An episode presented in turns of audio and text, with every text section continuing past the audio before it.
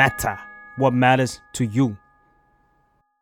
ฮัลโหลว่าไงเพื่อนรัก มึงช่วยวาดโลโก้ร้านหน่อยดินิดเดียวไม่คิดตังค์เนาะเดี๋ยวส่งบีบให้ thank you จ้า เชียร์อะไรวะเนี่ยอะเดาหรือยังเรื่องของผู้ใหญ่ที่มหาลัยไม่ได้สอน สวัสดีค่ะ ปรางศิรดากับรายการอดาหรือยังนะคะ หลายๆ คนที่กดเข้ามาฟังหัวข้อนี้เนี่ยก็เชื่อว่าเคยผ่านความเอียงหวามาแล้วนะคะ กับการที่ เราเนี่ยเป็นคนทำงานหรือจะเป็นสายสร้างสรรค์ผลงาน อย่างเช่น ออกแบบโลโก้วาดรูป แต่งเพลงสถาปัตย์หรือว่าถ่ายภาพนะคะ แล้วก็มักจะมีเพื่อนที่แสนดี แสนน่ารักเนี่ยมาขอให้เราช่วยทำงานนะคะ ในราคาคนกันเอง หรืออาจจะแบบว่า เอ้ยทำฟรีให้หน่อยนะอะไรอย่างเงี้ยค่ะ ซึ่งพอปฏิเสธเนี่ยเราก็จะกลายเป็นคนที่นิสัยไม่ดีไปซะอย่างนั้นเลยนะคะ กลายเป็นปัญหาโลกแตกที่หลาย ๆ คนก็ต้องประสบพบเจอกันไป วันนี้เนี่ยเราก็จะมาพูดคุยแชร์ข้อสงสัยในเรื่องนี้นะคะ กับผู้ประสบภัยในทุกเรื่องในโลกของผู้ใหญ่นะคะ อีกแล้วเหรอใช่นั่นแหละค่ะพี่ซีค่ะ ผู้ประสบมาแล้วทุกเรื่องนั่นเองค่ะ สวัสดีค่ะพี่ซีทำไมผมต้องเป็นผู้ประสบภัยตลอดเวลาเลยวะก็โอเคครับ ก็ผมว่าจริงๆ มันเป็นปัญหาคลาสสิกโลกแตกที่ทุกคนต้องเคยเจอเนาะในบรรดาคุยทำงานสร้างสรรค์ครีเอทีฟหรืออะไรเงี้ยมักจะต้องแบบโดนแบบไหว้วานจากเพื่อนหรือจากญาติจากอะไรเงี้ย มาเสมอเสมอแล้ว ผมว่าจริงๆมันเป็นโจทย์ที่ยากที่สุดอันหนึงเลยครับ ซึ่งแน่นอนว่าด้วยประสบการณ์ของผมก็อาจจะไม่ค่อยดีแล้วเลยต้องใช้แขกรับเชิญอันทรงเกียรติผู้มาแล้วเมื่อวีคก่อนแล้วก็เชิญมาอีกทีในวีคนี้ครับนั่นคือพี่สยามอัจฉริยะนั่นเองสวัสดีครับพี่สยาม สวัสดีครับปรางสวัสสดีวัสครับดีค่ะซีเป็นไงบ้างครับพี่ อันนี้พี่พี่พี่สยามเคยเจอประสบเหตุการณ์นี้ไหมครับ ก็ต้องบอกว่าทุกคนแหละที่ว่านะ ถ้าเกิดว่าอยู่ในงานในลักษณะเนี้ย เราก็จะต้องถูกขอระหว่างทาง มาโดยตลอด ไม่ว่าจะเป็นจากญาติพี่น้องเพื่อนฝูงหรือใครก็ตาม ที่เขาคิดว่าเออเราน่าจะช่วยเขาได้อะไรเงี้ยครับ แล้วทั้งสองคนเคยเจอไหม ผมมาเจอเรื่อยๆ คือในในหลากหลากหลายรูปแบบทั้ง เนี่ยแหละก็คิดชื่อให้หน่อย คิดชื่อร้าน คิดชื่อนู่นนั่นนี่อืมทำโลโก้ให้หน่อย ถ่ายภาพให้หน่อยอะไรอะไรอย่างเงี้ยก็ก็จะมีแบบประประมาณนี้อยู่เรื่อยๆครับปางล่ะเป็นไงมีปางมีไหม ก็มีคนรู้จักค่ะขอให้ช่วยทำงานกราฟิก แต่ว่าปางแบบปางไม่ได้มาสายกราฟิกเลยนะ แต่ว่าพอดีทำ AI เป็นแบบโง่ๆเลยอะไรเงี้ย แต่ว่าเขาก็ขอให้ทำให้หน่อยมันนิดเดียวอะไรเงี้ยก็ทำให้ แต่ว่าก็ไม่คิดว่าพอทำให้เสร็จปุ๊บเนี่ยก็คือ แก้ซ้ำแก้ซ้อนแก้ไปเรื่อยๆจนเรารู้สึกแบบเอ้ยเราท้อมากเลยอะไรเงี้ยว่าแบบเออทำไมคนที่ทำเป็นถึงจะต้องทำหน้าอะไรอย่างเงี้ยทำไมมันถึงดูไม่มีค่าเลยอะไรเงี้ยค่ะ สำหรับพี่นะ จะชวนคุย มันจะอยู่ภายใต้แอเรียที่เราลองพิจารณาสักสองสามหัวข้อเนาะหนึ่งคือคนเหล่านั้นเนี่ยเขาเป็นเพื่อนเราจริง ๆ หรือเปล่า คือข้อแรกเนี่ย สมมติว่าถ้าเขาเป็นเพื่อนเราจริง ๆ เนี่ย บางทีเราก็อาจจะอยากช่วยเขาโดยที่เราไม่ต้องต้องการอะไรเลยก็ได้นึกออกไหมครับอืมมันก็จะทำให้เราเฟรมความคิดเราอะเป็นอีกแบบหนึ่งไม่ได้ว่ามาอะไรต่างๆนานาแล้วโดยความรู้สึกลึกๆแล้วเนี่ย เราก็จะคิดว่าเพื่อนคนนั้นเนี่ยเขาก็น่าจะเคารพหรือให้ความสำคัญหรืออะไรบางอย่างกับเรา ในลักษณะที่เรามองเขาเหมือนเหมือนกัน ก็คือว่าเขาคงจะคิดว่าเออการที่เราไปทำให้เขาเนี่ยเขาก็น่าจะต้องระมัดระวังคอมเมนต์หรือรู้ว่าสิ่งที่เราทำเนี่ยมันไม่ใช่แบบ เป็นเรื่องที่หน้าที่ของเราที่เราจะต้องมานั่งทำให้หรืออะไรเงี้ยไอสิ่งที่เราทำเนี่ยมันคือสิ่งที่เราแคร์เขาเราอยากจะช่วยเขาหรืออะไรต่างๆนึกออกไหมฮะมันคงจะไม่ใช่แบบ แก้ไปเรื่อยๆ เป็นเกมเดาใจทำมาให้ลองเยอะๆหรืออะไรเงี้ย อันนี้ก็คือพอจะนึกออกใช่ไหมฮะว่า คือถ้าเป็นเพื่อนเนี่ยยังไงเราก็ไม่มีปัญหาเป็นพ่อเป็นแม่หรืออะไรก็แล้วแต่ อันที่สองก็คือเขาเห็นคุณค่าของเราหรือเปล่านั่นมันจะสะท้อนได้ยังไงอะมันสะท้อนว่าแบบเฮ้ยง่ายๆแป๊บเดียวเองเดี๋ยวก็เสร็จอะไรเงี้ย คือสมมุติว่าถ้าเขามองว่างานเรามันกระจอกมันง่าย มันไม่มีอะไรเลยอะไรเงี้ยถ้าเรายังอยากจะช่วยเขาอยู่เราจะต้องทำให้เขาเข้าใจว่าเฮ้ยงานเรามันไม่ได้ง่ายขนาดนั้นนะเว้ยหรือมันไม่ได้กระจอกขนาดนั้น หรืออะไรอย่างเงี้ย คือมันควรจะมีค่าในสายตาเขาบ้างอืมในขณะที่เราต้องมานั่งเสียเวลาลงทุนลงแรงเปลืองไฟหรืออะไรก็แล้วแต่ ไม่ว่าที่จะทำอะไรคือ กูนอนเฉยๆได้อะกูไม่จำเป็นต้องทำสิ่งนี้นึกออกไหมอืมแต่การที่อยู่ดีๆกูต้องมานั่งทำสิ่งเนี้ย มันจะเล็กน้อยแค่ไหนในสายตามึงเนี่ย แต่ว่าจริง ๆ แล้วมึงควรจะ appreciate มัน คุณจะรู้คุณค่ามันอะไรเงี้ยถึงถึงแม้ว่าเราจะไม่ได้คิดตังค์เพื่อนก็เถอะใช่ไหมครับ แต่อย่างน้อยคือเขาควรรับรู้มูลค่าของงาน ใช่ดังดังนั้นเนี่ยเขาควรที่จะ treat เราแบบหนึ่งนึกออกไหมมันก็จะไม่ใช่แบบที่ปรางโดนว่าอุยจะแก้นู่นแก้นี่ชิ้นนคือ เราไม่ใช่คนใช้ เราไม่ใช่คนที่รับจ้างมา เพื่อตอบสนองความต้องการอันไม่มีที่สิ้นสุด เพราะว่าเฮ้ยกูไม่ได้อะไรจากสิ่งนี้เลย แต่พวกคุณทรีตเราซะอย่างกับว่าเราแบบคุณจ่ายเงินเราเยอะมากๆอะไรเงี้ยมอันนี้คือชวนคุยไปเรื่อยๆก่อนนะ ว่ามันมีวิธีมองแบบไหนได้บ้างอืมอืมหรือว่าต่อมาเนี่ย สมมติ ถ้าเขารู้สึกว่างานมันมีค่า มีความหมาย มันจะช่วยให้ธุรกิจเขาหรืออะไรก็แล้วแต่ที่มันจะเติบโตอะไรอย่างเงี้ยเฮ้ยถ้ามันมีค่าเนี่ย ถ้าเป็นคนอื่นคุณก็ต้องจ่ายมากว่าอืมใช่ไหมคือคุณไปจ้างอาชีพเนี่ย มันก็มีคอสไงถ้าเกิดเขาเห็นว่าเราเก่งพอเนี่ย ที่จะช่วยทำให้เขาบรรลุวัตถุประสงค์ของการขายหรือได้ผลตอบแทนทางธุรกิจหรืออะไรก็แล้วแต่เนี่ย ถ้าไม่ใช่เพื่อนเนี่ย เขาต้องควักตังค์แน่นอน มากน้อยหรืออะไรก็ว่ากันไป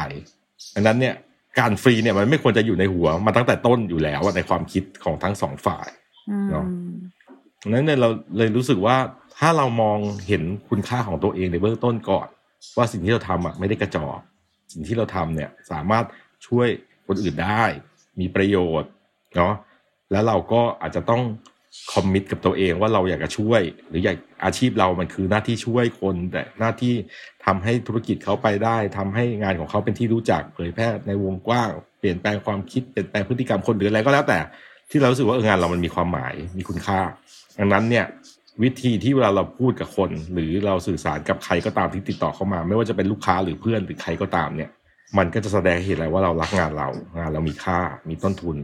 เราศึกษาต่อเนื่อง เราพัฒนาตัวเองไม่หยุด เราอาจจะต้องเรียนรู้เรื่องใหม่ ๆ ตลอดเวลาอะไรเงี้ย ซึ่งพวกเนี้ยคือราคาที่เราจ่ายไป มันไม่ได้เกี่ยวกับว่าทำง่ายๆทำเร็วๆเอาพุทมันจะเป็นกระดาษแผ่นหนึ่งหรือกระดาษปึกหนึ่งหรืออะไรก็แล้วแต่มันไม่เกี่ยวอืมมันคือว่าเราคุณต้องจ่ายราคาสิ่งที่คุณทำเองไม่ได้อะมคือถ้าคุณทำเองได้คุณก็จงทำเอง มันก็จะไม่มีเรื่องนี้เกิดขึ้นเลยถูกไหมครับอืมซึ่งความคาดหวังของคนเนี่ย เดี๋ยวเนี้ย เราว่ามันทักษะมันคล้าย ๆ กับอะไรอะการทำอาหารช่างแต่งหน้าหรืออะไรเงี้ย ที่ดูเราวกับถ่ายรูปเงี้ยที่ดูเราวกับว่าทุกคนตอนเนี้ยทำได้ อืมแต่งหน้าเองได้ ถ่ายรูปเองได้มีมือถือทุกคนหรืออะไรเงี้ยกราฟิกก็มีแอปมีอะไรต่างๆคือทำเองได้ทุกคนไงดังนั้นเนี่ยคุณก็จงทำเองเสีย มันก็จะต้องไม่ต้องมานั่งพูดคุยเรื่องนี้กับเพื่อน แล้วทำให้เราเสียเพื่อน หรืออะไรก็แล้วแต่ เพราะว่ามันมองไม่ตรงกัน ผมชอบอันหนึ่งมันเคยมีมีม หรือมันเป็นโจ๊กเป็นอะไรเงี้ยที่ที่เขาเคยพูดถึงเรื่องเนี้ยครับบอกว่าจริงๆมันก็แค่ทำแป๊บเดียวกระดาษแผ่นเดียวเองอืมแต่ว่าจริงๆแล้วเราใช้เวลาแบบหลายสิบปี ในการฝึกพัฒนาทักษะจนเราทำมันเสร็จได้ในเวลาแป๊บเดียวอะเนาะแต่คนเราอืมแต่ว่าคนส่วนมากก็จะไม่เห็นไอ้ก้อนภูเขาน้ำแข็งที่เราฝึกฝนอยู่ตั้งนานเขาจะมาเห็นแค่เอาพุทสุดท้ายของมันเฉยๆอะครับนั่นแหละที่ทำให้พี่พยายามจะชี้ชวนให้เห็นว่า ถ้าคนที่เขามาแล้วเขาเห็นคุณค่ากับมันเนี่ย มันเหมือนซื้อของทุกอย่างครับ ถ้าซีอยากจะได้ของที่มันมีคุณภาพดี การันตีว่าแบบมันส่งของตรงเวลาไม่พังง่ายมีประกันหรืออะไรเงี้ย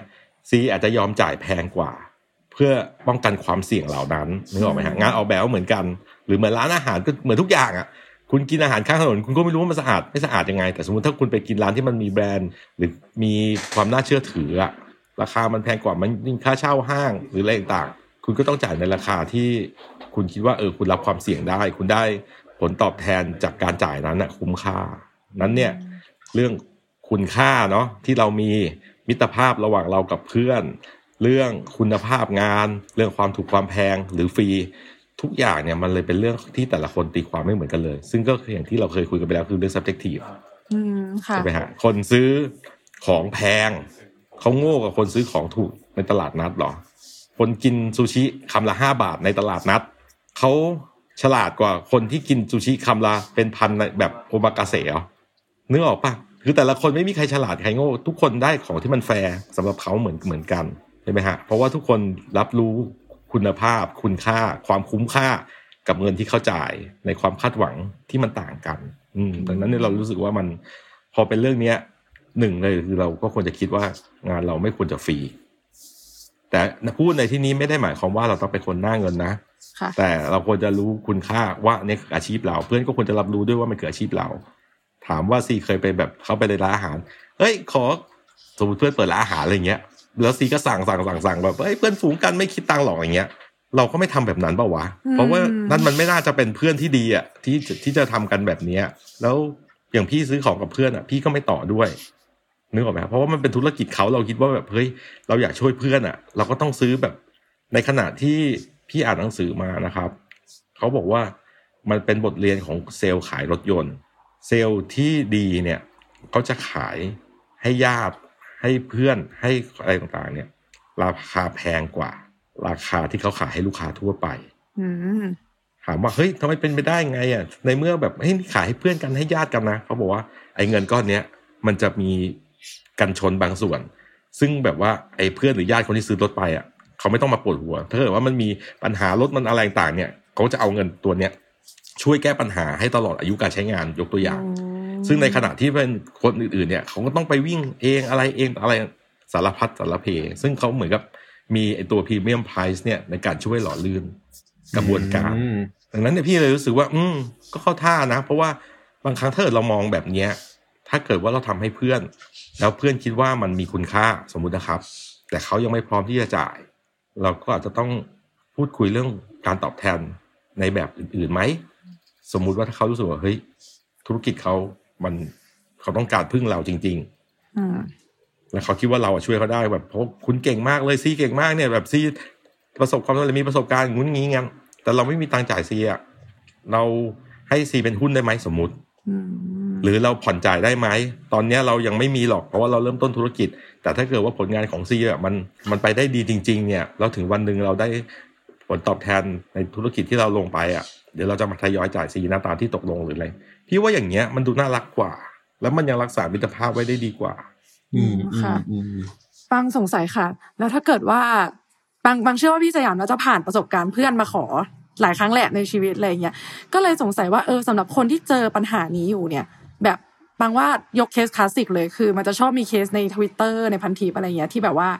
แกช่วยวาดรูปให้หน่อยอะไรอย่างเงี้ย มันก็แค่วาดรูปใครๆก็วาดได้อะไรแบบเนี้ย แต่แบบเห็นแกแบบหางานอยู่อะไรอย่างเงี้ยก็แบบอะเพื่อนก็มาขอให้ทำฟรีอะไรเงี้ยจะทำยังไงให้เราแบบสามารถอธิบายเขาแล้วเขาเข้าใจอะเพราะส่วนใหญ่ปางเห็นเวลาเขาทะเลาะกันก็คือแบบเออฉันจะไม่เป็นเพื่อนกับแกแล้วอะไรเงี้ยทำยังไงดีที่เราจะปฏิเสธเขาอย่างที่แบบ ให้เขาเข้าใจอย่างเป็นเหตุเป็นผลดีคะคืออย่างเราว่าอาจจะต้องค่อย ๆทำความเข้าใจกับเขาอะเนาะว่าว่าวันนี้คืองานของเราอาชีพของเราอืมคือเราสามารถช่วยเขาได้ แม้ว่าแบบอะไรอะ เราจะต้องเสียเวลาเสียอะไรอุปกรณ์อุปกรณ์หรืออะไรก็แล้วแต่เนี่ย แต่ถามว่าแบบเฮ้ยแต่ถ้าคุณมองว่าแบบว่าแป๊บเดียวไงใคร ๆก็ทำได้อย่างเงี้ยลึกๆแล้วเรารู้สึกว่าเหมือนเขาดูถูกเรานะอืมในเมื่อใครๆก็ทำได้เนี่ย มึงก็ไปจ้างเด็ก ๆ จ้างหรือให้ใคร หรือมึงทำเองเลย มึงทำเองก็ทำได้มึงก็ทำเองจบเออไม่ต้องทำมาทะเลาะกันเรื่องนี้ ถูกไหมครับ คือเรารู้สึกว่ามันมันทำให้เราคงไม่ไปคุยกับมืออาชีพคนอื่นอะหรือถ้าเกิดว่าเพื่อนเราเป็นหมอหรืออะไรอย่างเงี้ยแล้วเราบอกเฮ้ยรักษาให้หน่อยดิผ่าตัดให้หน่อยดิเนี่ยใครๆก็ทำได้หรือคือมันไม่ได้เว้ยคือใครจะไปผ่าตัดได้ มันก็แบบนึกออกป่ะมันถ้ามันใครๆก็ทำได้เขาก็ไม่ไม่มีอาชีพ อย่างนี้หรือเปล่า แม้แต่ของที่ใครๆก็ทำได้อะอย่างที่พี่อ่านหนังสือเจอมานะ ก็มีช่างขัดรองเท้าคนหนึ่งที่สนามบิน ที่ที่แคนาดาจำไม่ได้ที่ไหน เอาเป็นสาระสำคัญแล้วกันเนาะเขาบอกว่าคนเถียนอะเขาบอกทุกครั้งที่เขาไปลงเครื่องหรือขึ้นเครื่องที่สนามบินเนี้ยเขาจะต้องแวะไปขัดรองเท้าที่นี่ลองคิดดูดินะ การขัดรองเท้าเนี่ย มันเป็นทักษะที่แบบคุณไม่จำเป็นต้องจ่ายตังค์ก็ได้อะเพราะแค่คุณอยู่บ้านคุณก็แค่ขัดรองเท้าก่อนออกจากบ้าน ปัดปัดไม่กี่ทีเอง แล้วคุณก็เดินออกมาอืมคือคุณก็ประหยัดเงินอะไรเงี้ย แต่เนี้ยที่เนี้ยเขาสามารถขัดรองเท้าแล้วเขาชาร์จเงินได้แพง แล้วจนตอนหลังเขาเปิดเป็นร้านใหญ่โตมีแฟรนไชส์เลยด้วยซ้ำไปบางถ้าพี่จำไม่ผิดนะพี่เป็นพวกขอโทษด้วยโรคจิตที่แบบ อ่านแล้วลืมสิ้น แต่ว่าจะจำอะไรที่มันเป็นก้อนไอเดียบางอย่างได้แล้วเขารู้สึกว่าคุณค่าที่ไปขัดรองเท้ากับคนคนเนี้ยเหมือนได้เห็นว่าคนเนี้ย ให้ความสำคัญกับรองเท้า เรื่องเชือก หรือเจออะไรที่มันแบบผิดปกติ จะช่วยซ่อมแซม ตกแต่งให้ หรือแม้แต่การรับฟังพูดคุย คือเขาทำหน้าที่คล้าย ๆ เป็นจิตแพทย์เป็นนักอะไรอีกหลาย ๆ นักอะ่ะ ซึ่งทำให้รู้สึกว่าทุกคนมาที่เนี้ยเหมือนอยากอยากจะมาแวะคุยกับคนเนี้ย อยากจะให้คนนี้ขัดรองเท้าให้ใช้เวลาร่วมกับคนเนี้ยสักสิบห้านาทียี่สิบนาทีเลย แล้วก็ยอมจ่ายแบบ คนนึงจ่ายสามร้อยห้าร้อยอะไรเงี้ย เพื่อขัดรองเท้าอะ นึกออกปะดังนั้นเนี่ยถ้าเกิดบอกง่ายๆขัดรองเท้าทำไมต้องคิดราคาเนี้ยคือคุณไม่พอใจคุณก็ไม่ต้องขัดกับเขา คุณก็ไปขัดของคุณเอง หรือคุณก็ไปขัดที่อื่น แล้วว่า mindset เดียวกันกับสินค้าทุกอย่างในโลกครับคือถ้าคุณรู้สึกมันไม่แฟร์คุณก็ไม่ต้องไปใช้บริการเขา เท่านั้นเอง คือถ้าเกิดว่าคุณนี้ว่าเราราคาเราไม่สมเหตุสมผลคุณก็ไปใช้คนอื่นเนาะเหมือนร้านอาหารมันติดเมนูไว้อะติดราคาไว้อะถ้าคุณรู้สึกว่าโอ้โหเจ้านี้มันจะกล้าช้ายังไง คุณไม่อยากกินกินไม่คุ้ม คุณก็ไม่ต้องกิน แต่ในขณะที่เพื่อนอะมันก็ต้องหาวิธีอธิบายที่มันเข้าใจ เพราะว่าอย่างพี่ได้เล่าให้ฟังได้ว่า มันมีคนที่เขามาขอให้พี่ช่วยทั้งที่แบบว่าเขาก็จะรู้สึกหูเรามีชื่อเสียงนะเราเก่งนู่นนั่นนี่อะไรเงี้ยทำง่าย ๆ แค่นี้เอง เราก็แบบไม่คิดอะไรก็ทำไป แล้วเดาว่าคงไม่ได้ถูกใจเขา ประมาณว่าเราอะก็จะคิดว่าบางทีโจทย์แบบเนี้ยทำเรียบๆ เท่ๆปลอดภัยก็คือแบบก็หน้าที่มันเท่านี้เอง เราก็ไม่ได้ใช้เวลาจริง ๆ แหละ แต่ว่าเราก็คิดว่ามันไม่ได้ไม่มีคุณภาพ หรือไม่ได้มีผ่านการทำแบบเอาตีนทำให้หรือเงี้ยไม่ได้ทำแบบนั้นก็คือก็คิดมา แต่มันคงไม่ถูกใจเขา เขาไม่แม้แต่จะขอบคุณเราอะอืมโอ้โหคือเขาไม่ทำเหมือนกับว่าเขาไม่เคยเห็นสิ่งนี้ ไม่เคยไม่เคยถูก mention ถึงไม่เคยอะไรอีกเลยอะซึ่งเรารู้สึกว่า อันเนี้ยการที่ทำให้เขาไม่ได้เห็นคุณค่าของเราจริง ๆอะ ไม่ว่าเราจะทำยังไงก็มันก็ไม่มีประโยชน์นะครับนึกออกไหมมันดังนั้นเนี่ยดีไซเนอร์ที่เก่งในสายตาเขามันอาจจะเป็นดีไซเนอร์ที่ทำแล้วมันตรงใจเขาอืมซึ่งมันอาจจะเป็นใครก็ได้ หรือเขาอาจจะทำเองก็ได้แล้ว หรือว่าเอา Pinterest แล้วไปให้ลูกทำแบบที่เราคุยกับเขาแล้วเป็น reference แล้วก็ลอกตามนั้นไปเลยก็ได้ ก็ก็อาจจะเป็นได้ดีไซเนอร์ที่ดี อะไรอย่างเงี้ยเออือมค่ะ เมื่อกี้ได้ยินพี่สยามยกตัวอย่าง เช่นแบบ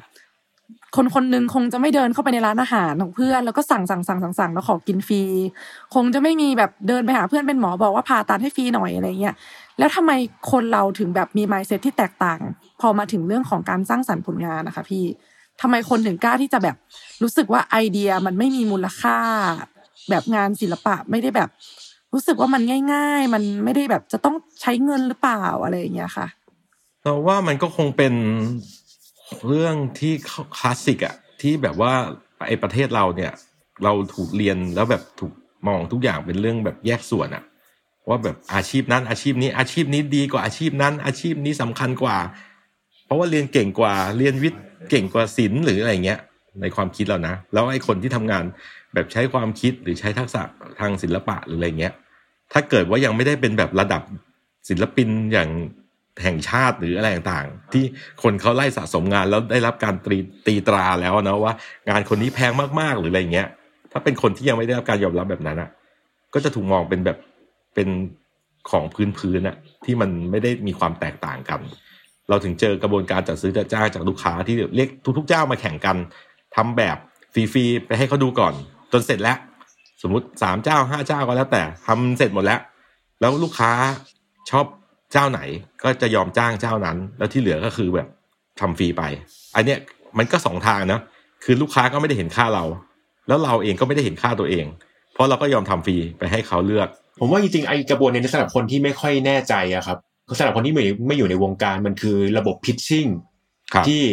บรรดาพวกแบบบริษัทห้างร้านใหญ่ๆบริษัทอืมข้ามชาติเขาชอบนิยมทำกันอะไรเงี้ย ก็ก็มาจะเป็นแบบเรียกมาสิบเจ้าสิบห้าเจ้ามาทำงานฟรีให้ก่อนแล้วก็อะ ค่อยตัดสินเลือกกัน ทีนี้ขอกลับมาที่เรื่องหัวข้อเราวันนี้ครับ จริง ๆ มันมีผมว่ามันมีมันมีเพนพอยต์หลักอยู่อันหนึ่งที่หลาย ๆ คนอะมักจะเจอคือต่อไอ้ระบบงานเนี้ยครับ แล้วก็หลาย ๆ คนก็มักจะทำเพราะว่าคือสำหรับพวกคนทำงานสร้างสรรค์มือใหม่อะครับ หรือคนที่อ่าโอเค อาจจะไม่ได้เรียนจบตรง ๆ มา แต่ว่าชอบสนใจหัดด้วยตัวเองทำคือไอ้อาชีพคนทำงานสร้างสรรค์เนี่ยผมว่ามันมีความย้อนแย้งกันอยู่นิดนึง ตรงที่เราจะไปทำงานด้านเนี้ย ไม่ได้ถ้าไม่มีพอร์ต ไม่มีผลงานนะครับ แต่ก็เพราะกูไม่ได้ทำงานนั่นแหละ กูเลยไม่มีผลงานไง เออเออมันก็เลยเหมือนเป็นของที่ย้อนแย้งกันว่ายิ่งพอพอไม่ได้ทำงาน ก็ไม่มีงานไปทำงานด้านนี้ไม่ได้ พอไม่ยิ่งไม่มีผลงานก็ยิ่งไม่ได้ทำอีกอะไรเงี้ยแบบหลาย ๆ คนอืมเขาก็เลยเหมือนกับว่าใช้จุดนี้เนี่ยอะรับงานเพื่อนให้ช่วยก็อะก็ถือว่าเป็นงานสะสม เพราะว่ายิ่งเราทำงานฟรีให้เพื่อนเราก็ได้พอร์ตมาได้พอร์ตก็ก็ไปหางานต่อได้อะไรเงี้ยไอ้วิธีคิดเนี้ยมันถูกหรือผิดอะพี่ สมัยหนึ่งอะเราว่ามันเป็นสิ่งที่ มันก็เป็นอย่างที่ซีบอกนะครับ ว่าว่ามันเป็นแบบนั้น แต่สมัยนี้เราว่าไม่เป็นแบบนั้นแล้วอะสมัยนี้คุณสามารถตั้งโจทย์เอง redesign ทำ fan art หรือสมมติคุณชอบปกหนังสือ คุณก็ redesign ปกหนังสือ แล้วคุณก็จะจับเปรียบเทียบลง IG คุณลง Facebook หรืออะไรก็แล้วแต่รวบรวม อันนั้นคือ port ถูกไหมฮะมันโชว์ศักยภาพของคุณในการทำความเข้าใจกับโจทย์กับปัญหา แล้วก็แก้ปัญหา ที่มันเป็นความเป็นไปได้ที่แตกต่างจากสิ่งที่เขาเคยมีคนตอบมาก่อนแล้วแล้วเราจะดีด้วยเพราะว่ามันเป็นการทำเนี่ยจากความสนใจของเราอืมมากกว่าที่เราอยู่ดีๆเราต้องมาโดนกดดันจากเพื่อน กูไม่อยากทำร้าน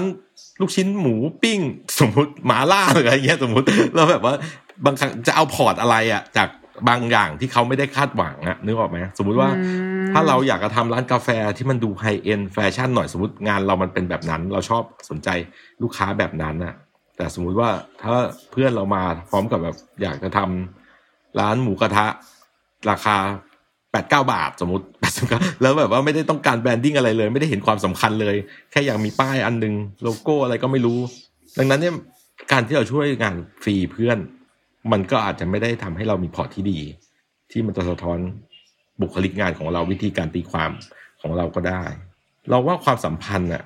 ของผู้จ้างกับผู้รับจ้างเนี่ย หรือ ความเป็น partner กันในส่วนเนี้ยครับ มันก็เหมือนทุก ๆ ความสัมพันธ์ในโลกอะ่ะ คือมัน two way หมายความว่าเราอะใน mindset ของนักออกแบบเองอะเราชอบคิดว่าเราจะต้องเป็นผู้ถูกเลือกอืมแต่พี่คิดว่าพวกเรามีสิทธิ์เลือก และเราควรจะเลือกด้วย เราไม่ควรจะแบบเปิดรับทุกโอกาสแบบนั้นน่ะ คือถ้าโอกาสไหนที่มันมาแล้วมันหนึ่งถ้าเรารู้ว่าอันนี้เราทำเพื่อเงิน จะได้พอร์ตเฮงซวยหรืออะไรยังไง ก็ไม่เป็นไรก็ทำให้มันอยู่รอดได้ แต่อย่างน้อยเราควรจะต้องเป็นผู้เลือกว่าเราจะทำเพื่ออะไร เราทำเพื่อเรียนรู้ เราทำเพื่อให้ประโยชน์สังคมงั้นเนี่ยจะฟรีก็ได้แต่ว่าเฮ้ยมันมีประโยชน์นะ มันได้ช่วยคนเรื่องข้อมูลสมมติทำอินโฟกราฟิกบางอย่าง เรื่องข้อมูลโควิด ให้คนเข้าใจง่ายอากงอาม่าที่แบบอุ้ยกูไม่เข้าใจเว้ยไดอะแกรมอะไรของพวกลืออะไรเงี้ยแล้วสมมติถ้าเราทำแล้วมันไปช่วยเขาได้ นี่ก็เป็น port แล้วก็มีประโยชน์ แล้วมันก็สามารถทำให้ เราสามารถเรียนรู้แล้วก็สร้างผลงานที่ต่อเนื่องไปได้อะไรเงี้ยคือมันหรือว่าแม้แต่การที่ทำแล้วเราจะได้เจอกับลูกค้าดีๆ เพราะว่าพอร์ตเนี่ยมันคือสิ่งที่มันจะสะท้อนคุณค่าของตัวเรา เพื่อจะเรียกร้องให้คนที่เห็นคุณค่านั้นๆ เนี่ยมาใช้บริการเรา สมมติถ้าเราทำงานถูกให้เพื่อนนับหนึ่งนะค่ะเฮ้ยให้ซีทำบอกมันง่าย ๆ เนี่ย ไม่มีงบ ห้าร้อยก็ทำแล้ว เนี่ย แล้วมันจะเริ่มมามาอีกมาอีกมาอีกนึกออกไหมครับอืมแต่สมมุติว่าถ้าเป็นเจ้าแรกเนี่ยแบบเฮ้ยซีเก่งว่ะ แต่ว่าซีบอกว่าแบบเฮ้ยมีตัวเลขที่ซีเขารับงานเริ่มต้นที่เท่านี้ แต่ถ้ายังไม่มีจ่ายเนี่ยเขาเข้าใจแหละอย่างเช่นว่าจะคุณจะเปิดร้านกาแฟปกติสมมติซีเริ่มต้นทำงานแสนหนึ่งตอนนี้สมมติสาธุสมมติแล้วก็ทำแบรนดิ้งทุกสิ่งอย่าง แต่ว่าตอนเนี้ยซีก็เข้าใจแหละว่า เงินที่คุณมีอยู่อะ อาจจะเอามาลงกับค่าออกแบบไม่ได้คุณอาจจะต้องเอาเงินแสนเนี่ยไปซื้อเครื่องชงกาแฟที่ไม่มีคุณภาพหรืออะไรบางอย่างมากพอหรือ แล้วก็ส่วนอื่นๆซีเขาก็ยินดีนะว่าจะผ่อนจ่าย หรือจะหุ้นกันก็ถือว่าเรามาเป็นหุ้นส่วนกันในร้านกาแฟนี้ซีก็เนี่ยช่วยดูแลเรื่องภาพลักษณ์ แล้วถ้าเกิดว่ามันดีจริง ๆ เนี่ย คุณมีฝีมือในการชงกาแฟในการบริการซีมีฝีมือในการทำแบรนดิ้ง คอมมิ n นิเคชันเพื่อให้คนรู้จักเนี่ยเดี๋ยวซีรู้จักอินฟลูเอนเซอร์เยอะหรือทำอะไรต่างแล้วก็เดี๋ยวถ่ายลงถ่ายรูป ส่งกาแฟไปให้เขาชิมหรือะไรเงี้ย แล้วเดี๋ยวมันจะดีขึ้นไปเรื่อยๆ แล้วเดี๋ยวก็มาแบ่งประโยชน์แบ่งปันกันอะไรเงี้ยพี่ว่ามันก็เป็นไปได้อะถูกไหมครับ ที่เราจะได้พอร์ตที่ดี เราจะได้ผลตอบแทนที่คุ้มค่า แล้วเราจะได้ทำหน้าที่ของตัวเองได้อย่างเต็มที่ ถ้าเทียบกับว่าทุกกับเพื่อนมาโอ้ยง่ายง่ายถ้าเราขี้เกียจลำคาญจะไปนั่งอธิบายนะ เราก็ใช้ตีนถีบไปให้ได้นะนึกออกปะซึ่งมันก็คือแค่เสียเวลาเรา แล้วมันอาจจะเสียชื่อเราเล็กน้อย แล้วเพื่อนเรามันก็อาจจะแบบไม่ได้ประโยชน์หรือมันอาจจะรู้สึกว่าเช่นนี้แม่งแบบแม่งไม่ใส่ใจงานกูเลย ซึ่งอ้าวก็ก็คุณคิดแบบเนี้ย แล้วก็ตอบสนองไปแบบเนี้ย มันก็เป็นไปได้ไงนึกออกปะคือเรารู้สึกว่าเรา มันคือสองทางอะครับ คือถ้าเขาไม่ได้คิดว่าเรามีประโยชน์ มีคุณค่า มีความหมายอะไรมากพออะ เราก็อาจจะตอบสนองเขาแบบว่าเออมึงก็ไม่ใช่เพื่อนกูที่สนิทกันเบอร์นั้นที่กูจะต้องมานั่งทุ่มเทเวลาให้กับมึงขนาดนั้นอะไรอย่างเงี้ยมึงเอาเดี๋ยวกูตีเอาตีนถีบให้คนอื่นกูถีบให้ข้างเดียว มึงกูจะถีบใช้สองข้างเลยอะไรอย่างเงี้ยก็ได้แต่พอมาฟังในเรื่องของแบบการเซต เหมือนกับเซตมาตรฐานของตัวเราเองว่าเออเราเริ่มรับงานที่เท่านี้เท่านี้อะไรอย่างเงี้ยค่ะ รู้สึกว่าอย่างปางอายุ 25 ที่ทำงานในวงการที่สร้างผลงานสร้างสรรค์อย่างเงี้ยค่ะ ก็รู้สึกว่าตัวเองยังไม่ได้มีอำนาจต่อรองขนาดนั้นนะคะ พี่มันมันครับคือจุดไหนในชีวิตหรือว่าเราจะสามารถทำยังไงให้ไปถึงจุดนั้นได้อะค่ะอ่าอันนี้พี่เอามาจากหนังสือเนาะพี่จะเล่ามันน่าจะมาจาก pricing creativity หรือว่า the win without pitching ไม่แน่ใจนะครับ คนเขียนชื่อว่าแบรเอนส์นะครับ ซึ่งพี่เคยรีวิวหนังสือว่า The Win The Win Without Pitching Manifesto เนี่ยไว้ที่ My You Business ขอขายของนิดนึง คือเขาบอกว่าพวกนักออกแบบหรืออาชีพอื่นๆก็แล้วแต่ครับ เราจะขายกันอยู่สามอย่าง อย่างแรกเนี่ยคือเราขายเวลา หลาย ๆ ครั้งพวกบริษัทฝรั่งเองก็ตามเนี่ยเขาก็จะคิดราคาเป็น hourly rate creative director ชั่วโมงเท่านี้ designer ชั่วโมงเท่านี้ junior ชั่วโมงเท่านี้ อะไรอย่างเงี้ยแล้วก็คิดว่างานชิ้นเนี้ยมันเราประเมินแล้วว่ามัน average เราจะใช้กี่ชั่วโมงทำงานแล้วก็คิดราคาไป ซึ่งอันเนี้ยมันเป็นวิธีคิดคล้าย ๆ กับขายแรงงานเนาะเรามีค่าแรงขั้นต่ำต่อวันแล้วก็เนี่ยทำวันหนึ่งเสิร์ฟอาหารได้เท่านี้ทำนู่นทำนี่ก็คือได้เท่านี้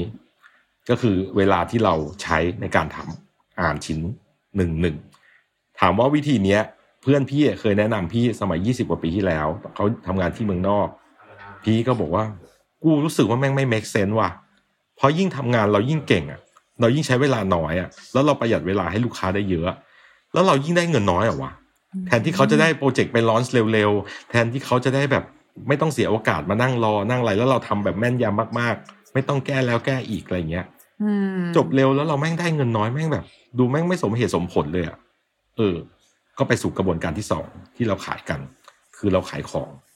คนก็จะมีภาพในหัว โลโก้ ราคาตลาดราคาเท่านี้ เว็บไซต์หน้าละเท่านี้ ปกหนังสือเล่มละเท่านี้ค่าออกแบบค่าวาดภาพประกอบอะไรเงี้ยซึ่งสิ่งเหล่านี้มันก็จะทำให้รู้สึกว่ามันมีราคากลาง แล้วถ้าใครถูกหรือแพงกว่าราคาเนี้ยก็จะรู้สึกว่า เออไอ้คุ้มเออไอ้เจ้านี้ถูกอะไรอย่างเงี้ยนึกออกไหมครับ ซึ่ง ทั้งสองวิธีเนี้ยมันไม่ได้พูดมันไม่คือยังไงอะงานครีเอทีฟแบบพวกเราอะมันไม่สามารถวัดกันได้แบบนั้นจริง ๆอะคือเราไม่สามารถวัดเหมือนกับเราไปซื้อฮาร์ดดิสก์แล้วก็แบบวัดว่าแบบใน Shopee อะมันหนึ่งเทราไบต์เท่าเท่ากันแบรนด์เดียวกัน แล้วแต่ละที่ถูกแพงกว่ากันน่ะคือโลโก้แต่ละอันมันก็มันก็ต่างกันน่ะในหนังสือเขายกตัวอย่างโลโก้ไนกี้ ที่ออกแบบเมื่อประมาณยุค 70 หรือ 60 อะไรนู่นใช่ไหมฮะ ซึ่งครับตอนนั้นเนี่ยเขาค่าออกแบบเทียบเป็นมูลค่าเงินปัจจุบันเนี่ยน่าจะประมาณสัก 200 เหรียญ ซึ่งสมัยนั้นน่าจะประมาณห้าหกสิบเหรียญอะไรอย่างเงี้ยมั้งโลโก้ไนกี้เนี่ย ในขณะที่เขาก็ยกตัวอย่างอีกตัวอย่างหนึงคือโลโก้เ e ปซี่ที่มันเป็นวงกลมแล้วมันเป็นรอยคล้ายๆรอยยิ้มอันที่เห็นบ่อยๆในปัจจุบันเนี่ย อันนั้นเขาบอกว่าประมาณหนึ่งล้านเหรียญเพื่อราคาค่าออกแบบมันต่างกันห้าพันเท่าอะ ถามว่าไนกี้ให้ค่าออกแบบแฟร์ไหม กับนักออกแบบผู้หญิงคนนั้น ซีบอกไม่แฟร์ถูกปะก็ตอนตอนนั้นเขาเป็นนักศึกษาใช่ไหมเพราะเพราะแต่เหมือนกับเป็นเพื่อนผู้ก่อตั้ง Phil Knight หรืออะไรอย่างงี้ใช่ไหมครับเหมือนตอนนั้นเป็นงานเพื่อนเพื่อนช่วยกันอะไรอะไรอย่างเงี้ยเนาะใช่แต่ตอนหลังเขาก็ได้ผลตอบแทนในในภายหลังนะ แต่ถามว่ามันต้องแฟร์สิ เพราะยุคนั้นไนกี้ก็ยังเป็นสตาร์ทอัพอยู่อืมยังไม่ได้เป็นบริษัท worldwide แบบนี้ แล้วคนนั้นก็ยังเป็นแค่นักศึกษา ไม่ใช่มืออาชีพ ไม่ได้มีบริษัทไม่ได้มีอะไร ดังนั้นเนี่ยทุก transaction ในความคิดเราอะ มันต้องแฟร์ดิ ไม่งั้นมันจะเกิดการจ่ายตังค์ซื้อของกันเหรอถูกไหมฮะอืมถ้าเกิดมันไม่แฟร์กูก็ไม่ซื้อสิรู้สึกว่าโดนเอาเปรียบอะ แล้วไอ้โลโก้เป๊ปซี่ที่เขาจ้างหนึ่งล้านเหรียญแฟร์ไหมมันก็ต้องแฟร์ถูกไหมครับ เพราะว่าแบบเขาถึงได้ซื้อขายกันในราคานี้เนาะดังนั้นเนี่ยเราก็จะเห็น range ความต่างของราคาว่า ความแฟร์เนี่ยมันมันขึ้นอยู่กับหลาย ๆ ปัจจัยมาก ๆ แต่ที่เรารู้แน่ชัดอะคือว่าโลโก้เป๊ปซี่อะไม่ได้ดีกว่าโลโก้ไนกี้ห้าพันเท่าแน่ ๆ ถูกไหมอืมดังนั้นเนี่ย ไอสิ่งเนี่ยมันคือการที่เราราคาที่เขาจ่ายหนึ่งล้านเหรียญเนี่ย มันอาจจะหมายถึงอะไรการที่มันจะปลอดภัยจากความเสี่ยง ที่จะได้โลโก้มาแล้วแบบโอ้ยคิดดูดิถ้ามันเปลี่ยนโลโก้ขวดเป๊ปซี่ หรือป้าย รถรถเครื่องแบบพนักงานทั่วโลก ตั้งไม่รู้กี่ภาษา ถ้าเกิดว่ามันทำออกมาแล้วมันพินาศเหมือนโลโก้แก๊ปอะที่มันเคยเปลี่ยนไปแล้วหนึ่งจำได้ไหมถ้ามันร้อนออกมา แวบเดียวโหคนลุมด่าบูบกลับไปใช้แบบเดิมอะนั่นขนาดใช้มืออาชีพนะนั่นหมายความว่ามันก็มีความเสี่ยงว่าแบบคุณจ่ายเงินไปแล้ว คุณเตรียมพิมพ์เอกสารเปลี่ยนแท็กเสื้อแล้วอะไรแล้ว คือคุณเสียเงินไปอีกไม่รู้ตั้งกี่พันล้านสมมติ กับเงินลงทุนแค่หนึ่งล้านอะซึ่งมันอาจจะทำให้เกิดยอดขายสามสี่ร้อยล้านก็ได้ หรือทำให้ชิบหายสามสี่ร้อยล้านก็ได้ อันเนี้ยมันคือเป็นหนึ่งล้านที่เหมือนซื้อความเสี่ยง ว่าคนบริษัทนี้เคยออกแบบอะไรแบบนี้แบบนี้มาอะไรอย่างเงี้ยครับอืมดังนั้นเนี่ยมันก็เลยกลายเป็นว่า คนก็จะไปมองในหมวดที่สามคือมูลค่า หรือคุณค่าที่เราซื้อขายกัน อย่างกรณีเนี้ยแบรนด์เ e ปซี่เนี่ย เ e ปซี่ก็จ้างบริษัทเดิมนะพี่จำชื่อไม่ได้ให้ออกแบบแพ็กเกจ Tropicana แพ็กเกจใหม่ เขาก็ลอง estimate กลมๆ เหมือนเดาๆว่า อาจจะเป็นค่าออกแบบเนี่ยล้านหนึ่งเหมือนกันล้านเหรียญทำออกมาสามเดือน ใช้แพ็กเกจใหม่ ยอดขายตก 30%ทั่วโลก ซึ่งถ้ายังใช้ต่อไปจนถึงปลายปีเนี่ยน่าจะอาจจะแบบเจ๊งประมาณว่าตอนนั้นน่ะก็โดนไปสองสามร้อยล้านเหรียญแล้วอะอืมที่ยอดขายมันตกอะเขาสามเดือนปั๊บเขากลับไปใช้อันเดิม นั่นหมายความว่าถ้ามันดีอะมันอาจจะเพิ่มยอดขายแบบสองสามร้อยล้านเหรียญหรือมันอาจจะทำพินาศสองสามร้อยล้านเหรียญภายในสามเดือนได้นึกออกไหมแล้วเนี่ยเงินหนึ่งล้านเนี่ยมันคือการลงทุนจริง ๆ ว่าคุณจะลงทุนกับอะไร มันจะไม่ได้ถูกมองว่าเป็นค่าแพ็กเกจค่าออกแบบ แล้วก็ไปเทียบว่าโอ้แพ็กเกจอันหนึงเนื้องานมันเท่านี้เท่านี้ แล้วมันก็แบบควรจะจ่ายเงินเท่านี้ เป็นค่าเวลาหรือค่าออกแบบชิ้นงานนี้ไม่ใช่ดังนั้นเนี่ยเวลา เขาก็จะแนะนำว่าให้คิดเงินตามลูกค้า ไม่ใช่คิดเงินตามงานอืมลูกค้าใหญ่ความเสี่ยงเยอะ ประโยชน์ที่เขาจะได้จากงานนี้เยอะ เราก็ควรจะสร้างประโยชน์ให้เขาเยอะแล้วเราก็เหมือนกับได้รับปันผลในการแบ่งปันผลประโยชน์จากสิ่งที่เขาควรได้ดังนั้นเนี่ยหน้าที่นักออกแบบก็คือควรจะคอมมิตกับคุณภาพ กับความเสี่ยงอุดรูรั่วช่องโหว่ต่างๆ ให้หมด แล้วก็พยายามทำให้ลูกค้าเนี่ยเขาได้ประโยชน์จากสิ่งที่เราทำจริง ๆ แต่ถ้ามันได้จริงๆอะเขาจะจ่ายเรา มากกว่าราคาตลาดสิบเท่ายี่สิบเท่าอะมันก็ยังเป็นราคาที่แฟร์สำหรับเขา เพราะว่ามันเป็นเงินลงทุนที่มันจะได้ผลตอบแทนกลับมา ซึ่งโดยปกติอะเขาพยายามจะประเมินว่า มันน่าจะได้สักค่าออกแบบน่าจะเป็นหนึ่งในห้านะของ profit ที่เขาสร้างขึ้นอะสมมุติว่าถามลูกค้าว่าถ้าเกิดว่าคุณเปลี่ยนเว็บไซต์อันนี้ใหม่แล้ว คุณคิดว่าด้วย traffic ด้วย branding ใหม่ด้วยอะไรแล้ว แต่จะทำให้ยอดขายเพิ่มขึ้นกี่เปอร์เซ็นต์สมมตินะครับสมมติลูกค้าบอกมันน่าจะเพิ่มขึ้นยี่สิบล้านเหรียญเนาะ งั้นถ้าจะว่ายังไงบ้างถ้าคุณคิดว่าคุณจะลงทุนสักสี่ล้านเหรียญอืมในการออกแบบเว็บนี้เพื่อให้ได้เงินยี่สิบล้านเหรียญนึกออกไหมครับนึกออกค่ะดังนั้นเนี่ยสมมติราคาตลาดเว็บไซต์มันจะเว็บละแสนสองแสนก็ตามอะ แต่คุณจะได้สี่ล้านแล้ว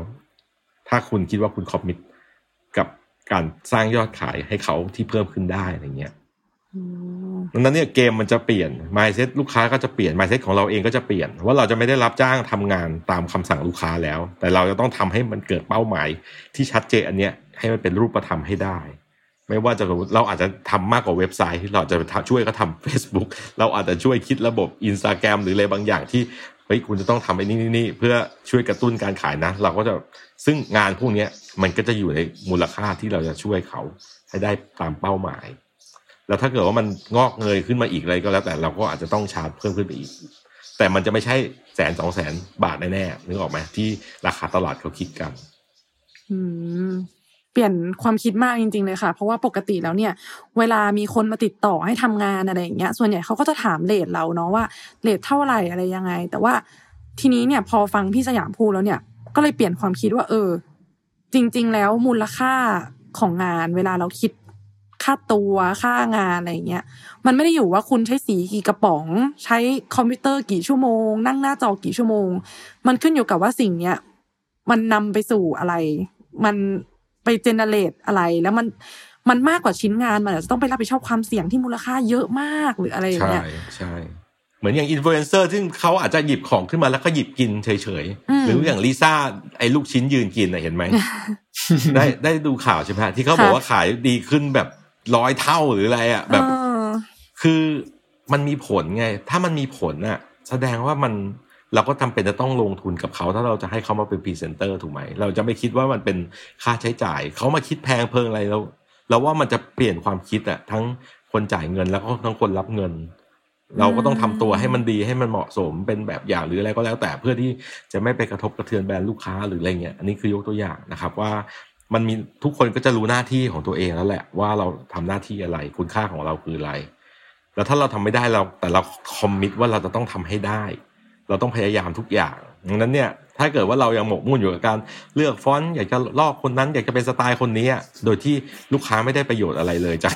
การที่เราแบบอยากดังอยากได้รางวัลหรืออะไรเงี้ย เราก็ไม่มีสิทธิ์จะไปชาร์จอะไรเขาอะครับเพราะว่าเราไม่ได้มีประโยชน์ขนาดนั้นกับองค์กรเขากับการจ่ายเงินของเขา เขาก็ควรจะทวีตเราให้มันเหมือนกับคนทั่วๆไปเหมือนเหมือนกัน ก็คือไม่ไม่ได้ต่างกัน ดังนั้นเนี่ยเราจะต้องสร้างความต่างด้วยสิ่งเหล่านี้ด้วยคุณภาพด้วยอะไรบางอย่างให้ได้ในสายตาลูกค้าอืมค่ะ คือฟังรู้สึกว่าฟังแล้วรู้สึกว่า เอ้ย เข้าใจได้เลยว่า พอไปคุยงานกับลูกค้าคราวหน้า ถ้าเรามองตัวลูกค้ามองคุณภาพของเราเองเลยมันออกมาเป็น มันออกมาเป็นเลทมันเป็นราคาได้แหละ แต่ทีเนี้ยมันก็กลับไปที่เดิมอีกแล้วค่ะว่าในฐานะ first jobber เนี่ย เป็น nobody เนี่ยเราจะสามารถที่จะแบบอย่างที่พี่สยามเคยคุยกันคราวที่แล้วค่ะ ที่แบบว่าตอนแรกๆอะ always yes เลยนะ แต่ตอนหลังๆ always no อะไรอย่างเงี้ยจุดไหนใช่ที่มันควรจะแบบ อืมเป็นอย่างเงี้ยตอนค่ะ ตอนแรกๆอย่างที่บอกอย่างที่ซีถามอะครับเมื่อกี้ยังไม่ได้ค้างไม่ได้ตอบขอโทษทีก็คือ ถ้าโจทย์มันมานะอย่างเช่นความต้องการของเพื่อนที่อยากให้ช่วยหรือลูกค้าเลยก็แล้วแต่มันแมทช์กับเป้าหมายของเรานะครับ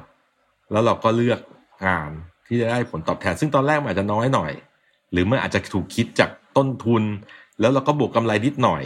เพื่อให้มันได้งานแต่ว่าเราต้องอยู่ได้ ซึ่งตอนแรกเนี่ยเราอยู่ดีๆจะมานั่งต่อรองเรื่องอะไรอะ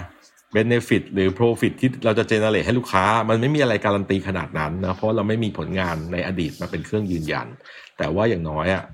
ช่วงต้นอะเรากำลังเรียนรู้ วิธีการทำงาน ระบบงานที่เราต้องดีลกับลูกค้า หรือ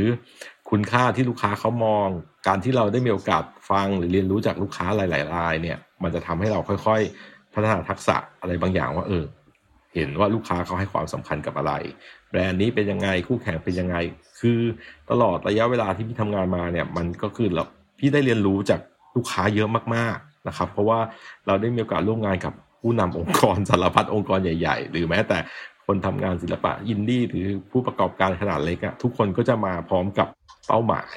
ความฝันหรือการอยากจะทำธุรกิจ หรืออยากจะทำอีเวนต์อะไรบางอย่างเพื่อให้เป็นที่รู้จักจะสร้างประโยชน์ให้คนอย่างนู้นอย่างนั้นอย่างนี้อะไรเงี้ย คือถ้าเกิดว่ามันแมชกับเป้าหมายระยะยาวของเราเนี่ย มันก็จะโอเคนึกออกมาคือมันเราคงไม่ไปเสียเวลานั่งทำแบบอะไรอะแคตตาล็อกกะปิน้ำปลาหรืออะไร ซึ่งมันแบบว่ามันมันอาจจะแบบคือไม่ได้บอกว่างานพวกนั้น ไม่สำคัญหรือไม่มีศักดิ์ศรีหรืออะไรอย่างเงี้ยนะครับ แต่ว่าเพิ่นว่ามันอาจจะไม่ตรงกับเป้าหมายของเรา ที่ว่าเราอยากจะเรียนรู้เรื่องการสร้างแบรนด์หรือการทำยังไงให้เกิดมูลค่าเพิ่มที่เป็นประโยชน์กับลูกค้า อันนี้ขอเสริมขอเสริมว่าจริงๆแล้วกะปิน้ำปลาไม่ได้ผิดหรอก แต่สมมติว่าถ้าเขาไม่คิดจะทำให้มันมีแบรนด์หรือหรือใช่หรือมันไปใช่สิ่งที่เรามุ่งไปอะเนาะใช่ครับใช่น่าจะหมายถึงในเชิงกันมากกว่าใช่เพราะว่าถ้าเกิดว่าเราดูถูกไม่ได้ไงคือแคตตาล็อกหรือ อะไรกะปิน้ำปลาพวกนี้ถ้ามันถูกทำให้มันดีอะมันอะไรไปกับตัว value หรือ vision ของเขาใช่ไหมครับ ที่เขาต้องการสื่อแล้วมันเราสามารถสร้างความแตกต่างได้กลายว่าเรื่องที่มันดูแบบมันไม่น่าจะมีเนื้องานให้เรา improve อะไรนักอะแล้วดันทันทำได้อะแล้วมันก็จะ imply ได้ว่า เฮ้ยไอ้คนเนี้ยถ้าเกิดว่าให้โจทย์มันดีๆ ให้มันทำ branding ทั้งร้านเลยมันน่าจะได้ซัดกันเต็มเหนียวยิ่งเจ๋งอีกนึกออกไหมฮะคือถ้าเกิดว่าเรามี ก้อนอะไรบางอย่างที่เป็นเป้าหมายที่เราต้องการเรียนรู้ต้องการสร้างความแตกต่างอยู่ตลอดอะแล้วเราไม่ละทิ้งเราหมกมุ่นกับมันที่พยายามจะทำให้ให้มันได้ตามเป้า มันก็จะหล่อหลอมตัวตนบางอย่างของเราขึ้นมาด้วย แล้วไอ้สิ่งเนี้ยมันจะทำให้ portfolio ของเราอะมันเห็นความชัดเจนว่างานของเราคือใคร มันทำไปเพื่ออะไร มันอาจจะไม่ใช่สไตล์นะ แต่มันอาจจะเห็นว่าแบบเฮ้ยมันพิถีพิถันสุด ๆ เลยว่ะแล้วคนที่มันพิถีพิถันเนี่ยลูกค้าเขาก็จะเห็น ได้ตั้งแต่การพูดคุยการตั้งคำถามวิธีการทำงาน แล้วอย่างที่บริษัทอะพี่เนี่ยเราก็ร่วมงานกับลูกค้าต่อเนื่องยาวนานแบบสิบกว่าปียี่สิบปีบางทีบางเจ้าเกือบสามสิบปี คิดดูดีว่าเรางานน้อยลูกค้าน้อยนะ แต่ว่าเราสามารถดูแลกันนานขนาดเนี้ย มันทำให้เราทำงานง่ายมาก แล้วงานมันก็ยิ่งดีขึ้น เพราะว่าลูกค้าเขาก็รู้สึกว่า เออเขาอยากจะ challenge เราให้ทำอะไรที่มันเหมือนกับมีเป้าหมายหรือความท้าทายที่มัน สนุกขึ้นใหญ่ขึ้นอย่างเงี้ย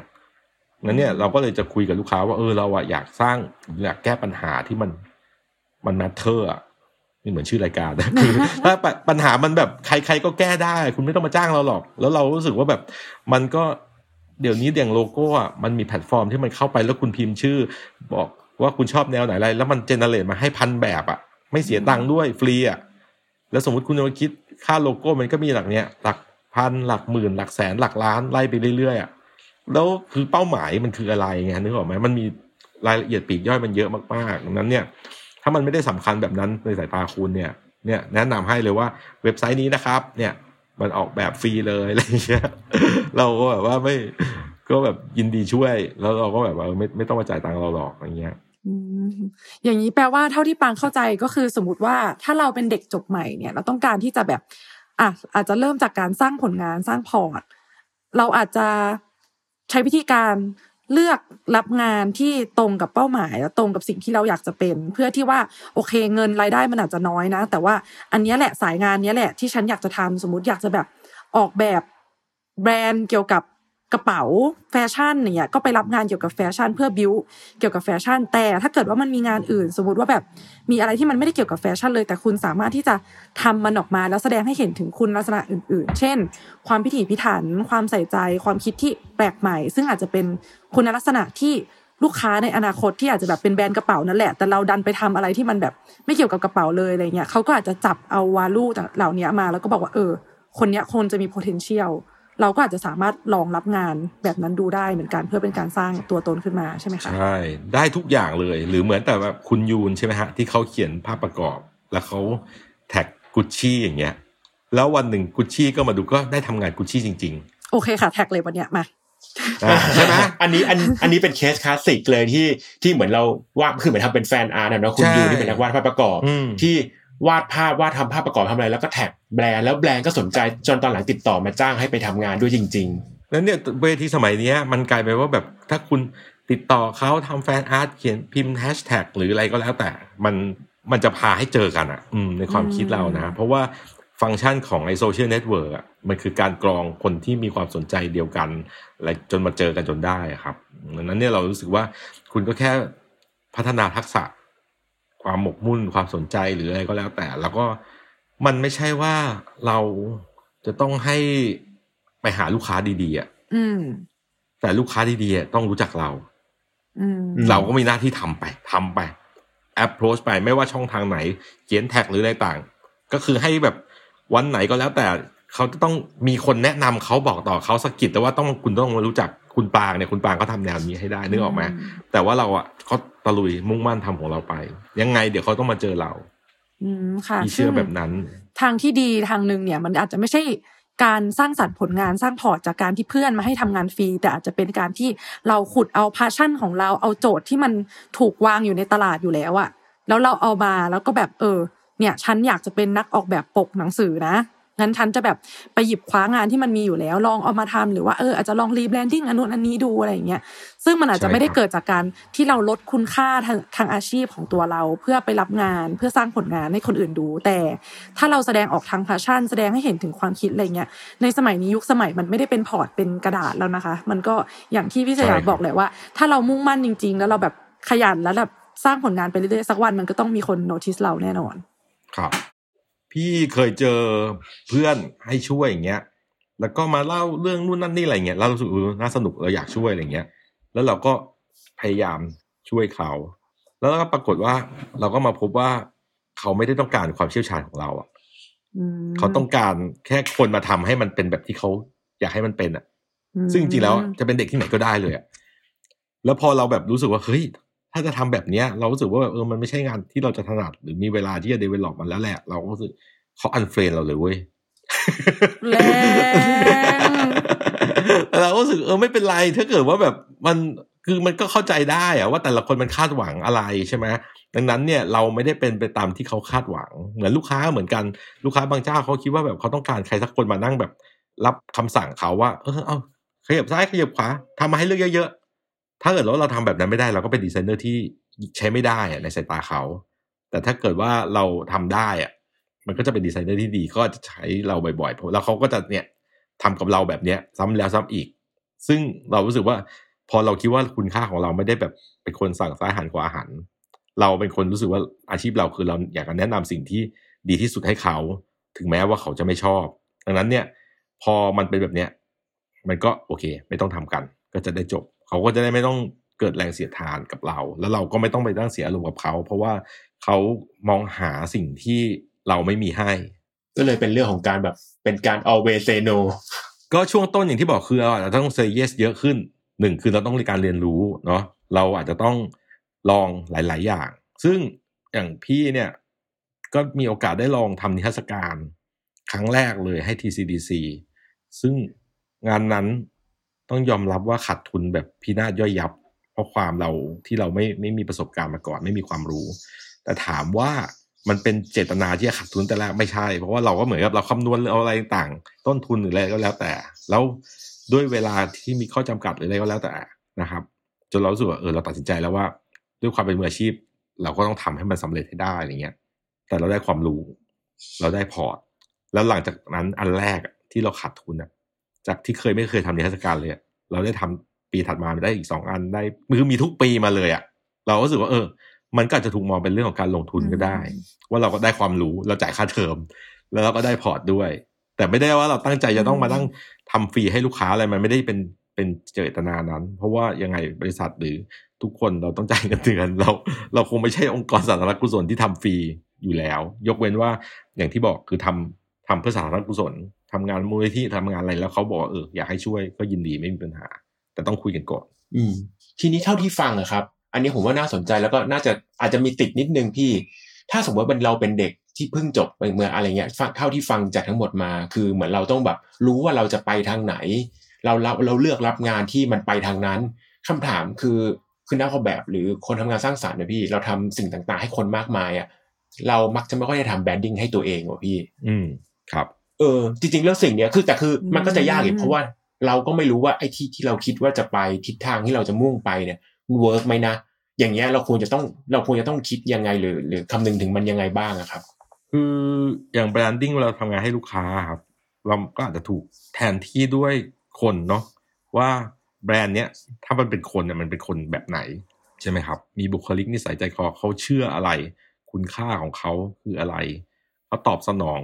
ต่อเหตุการณ์ต่างๆ ด้วยวิธีไหนอะไรเงี้ยแล้วเราก็คงต้องกลับมานั่งสำรวจแหละ ว่าเราอะ branding ของเรามันควรจะเป็นอะไรอะไรเงี้ยอย่างพี่ก็คุยกันในทีมที่บริษัทเนาะเราอะไม่ได้ branding แบบว่างานต้องเหมือนกัน มีสไตล์ชัดเจน มี signature ดูงานปุ๊บรู้เลยว่าเป็นงานของสตูดิโอนี้อะไรเงี้ย แต่เราอะมาพบว่าเราอะให้ความสำคัญกับความยั่งยืน ความยั่งยืนในที่เนี้ย มันเป็นหลาย ๆ มิตินะ หมายถึงว่าแบบเราก็พยายามจะ care ว่า stakeholder หรือผู้ที่เกี่ยวข้องกับเราในทุก ๆ ด้านเนี่ย มันควรจะ win อะรวมถึงพนักงานด้วยตัวเราเองด้วยลูกค้าด้วย end user ด้วยอะไรเงี้ย พอเราคิดแบบเนี้ยการใช้ทรัพยากรเอง หรือการที่แบบพยายามจะลดการใช้พลังงาน หรือการที่จะรักษาความสัมพันธ์ที่ดีกับลูกค้าอะไรเงี้ย มันก็จะเป็นแบบนั้น ดังนั้นเนี่ยมันก็เลยทำให้เออเราก็เป็นแบบนั้นว่ะเพราะว่าเราทำงานกับลูกค้าที่แบบห้าปีสิบปียี่สิบปีอะ มันเป็นถ้ามันไม่ยั่งยืนอะลูกค้าก็ต้องอืมเฮ้ยเจ้านี้ทำบ่อยแล้วเบื่อแล้วลองให้เจ้าอื่นทำบ้างนึกออกไหมครับแต่พอเรา treat ว่าแบบลูกค้าแบบอืมเป็นคู่ค้าเป็น partner ที่เราแบบอยากจะช่วยเขาอย่างจริงจังโดยบริสุทธิ์ใจอะไรอย่างเงี้ย งานฟรีสำหรับเรานะ เราควรจะตอบแทนกับคนที่รู้คุณค่า อย่างเช่นลูกค้าที่เขาบางครั้งอาจจะไม่มีงบ หรือบางครั้งเขาอาจจะอยากทำกิจการเพื่อสังคมหรืออะไรบางอย่างแล้วเขา ขอให้เราช่วยอย่างเงี้ยแล้วว่าเราเก็บแรงเก็บงานที่เราจะทำฟรีๆไปให้คนที่เขามีค่าก็คือลูกค้าที่ดีๆ แบบเนี้ย อาจจะดีกว่าคนที่แบบอยู่ดีๆ ก็มาเป็นเพื่อนกูเฉยเลย แต่ที่ผ่านมามึงอยู่ไหนวะกูกูทักไปมึงก็ไม่เคยตอบ หรืออะไรก็แล้วแต่ แล้วอยู่ดีๆ มึงก็แบบว่า เออ สนิทกับกูเชียว เพราะมึงมีงานจะมาให้กูทำอะไรอย่างเงี้ยเออ เราว่ามันก็ต้องให้มิตรภาพให้คุณค่า กับคนที่เราคิดว่าเออมันมันมีค่ากับเราจริงๆอะพี่ว่านะเนี่ยก็ที่บอกเหมือนเรื่องความสัมพันธ์กับทุกอย่าง คือเราจะคอยแต่รับอย่างเดียวไม่ได้ เราก็ต้องเป็นฝ่ายให้ เราต้องให้เกียรติเคารพซึ่งกันและกันเพราะงานแบบที่เราทำอะ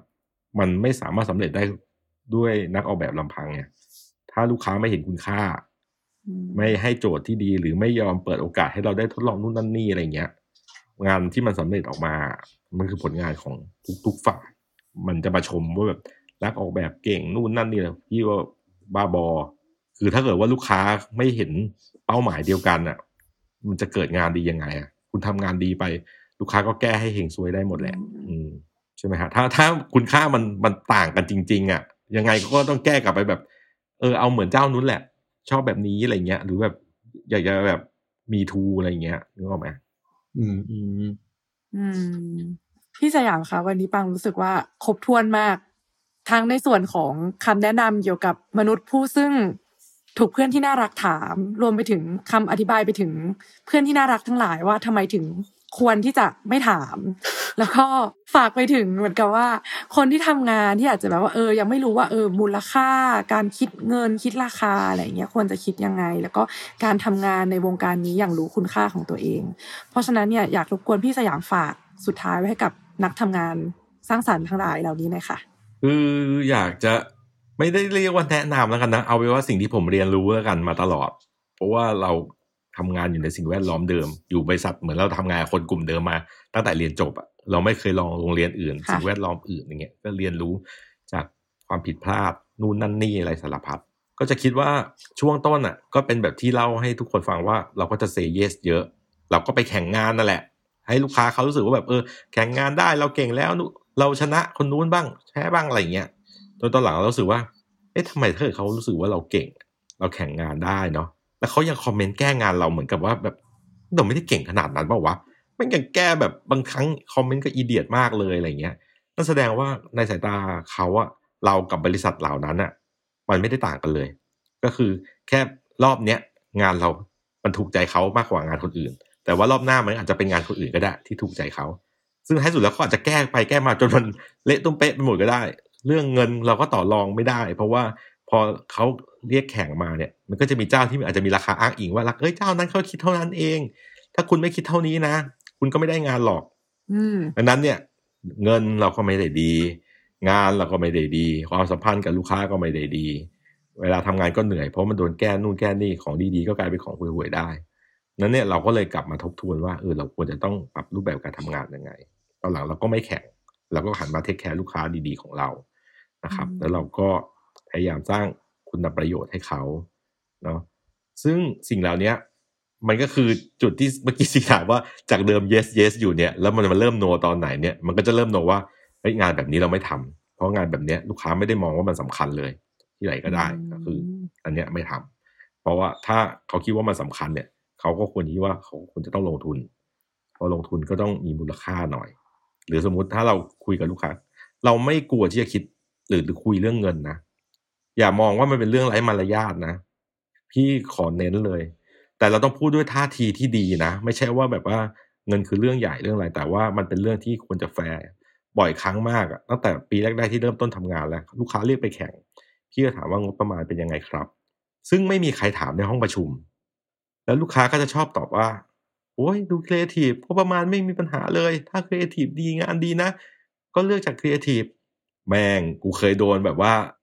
สยามที่บริษัทคุณได้งาน แต่ราคาที่คุณคิดเสนอมา มันแพงกว่างบที่เรามีสองเท่าอะ เฮ้ยผมถามคุณแล้วนะว่าคุณมีงบหรือเปล่า แล้วคุณก็บอกว่างบไม่มีปัญหา ถ้าชอบแบบ ก็เนี่ยคือชอบแบบแล้วแต่ว่างบเขามีไม่ถึง นึกออกไหมคือถ้าเกิดว่าบอกเราตั้งแต่แรกเนี่ย เราคงไม่เข้าไปยุ่งเกี่ยว พี่เคยเจอแบบว่าเนี่ย เรียกให้ไปแข่งงาน แล้วก็ถามเรื่องงบเขา แล้วเขาก็เป็นบริษัทใหญ่โตนะ ใครๆก็อยากจะมาแข่งนะ อยากแบบเนี่ย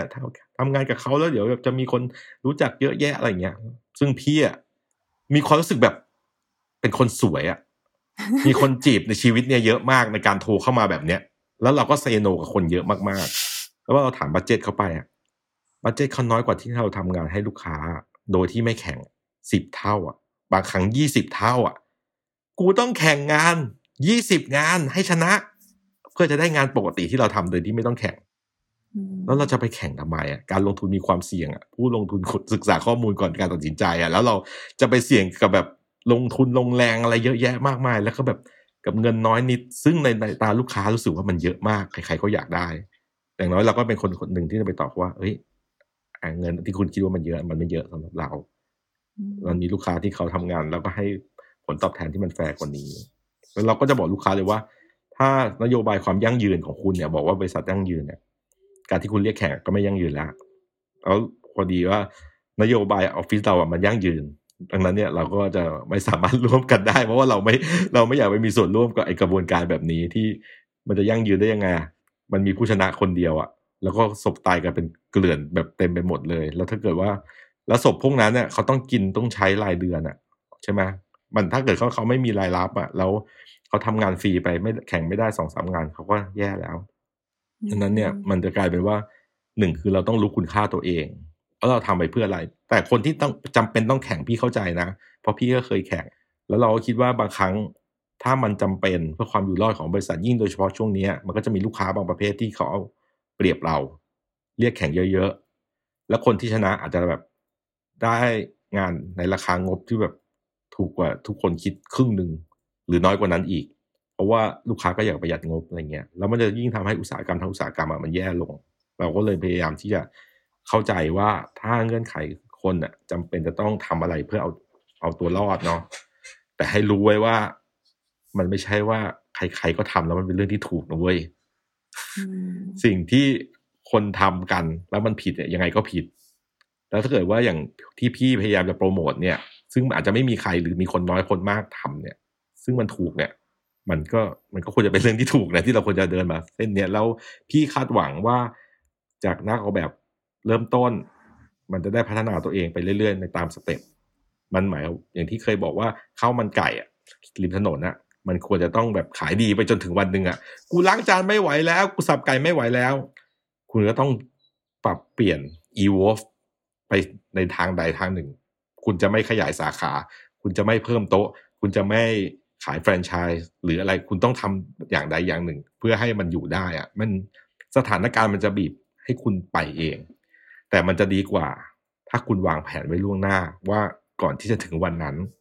ว่ามันจะต้องขยายแล้วถึงวันหนึ่งแล้วคุณจะต้องแบบชิบหายกูจะเอาเงินที่ไหนเรียกลูกน้องสามร้อยคนอะไรเงี้ย เราว่ามันไม่ควรจะตอบไปกับสถานการณ์แบบนั้นก็ควรจะคิด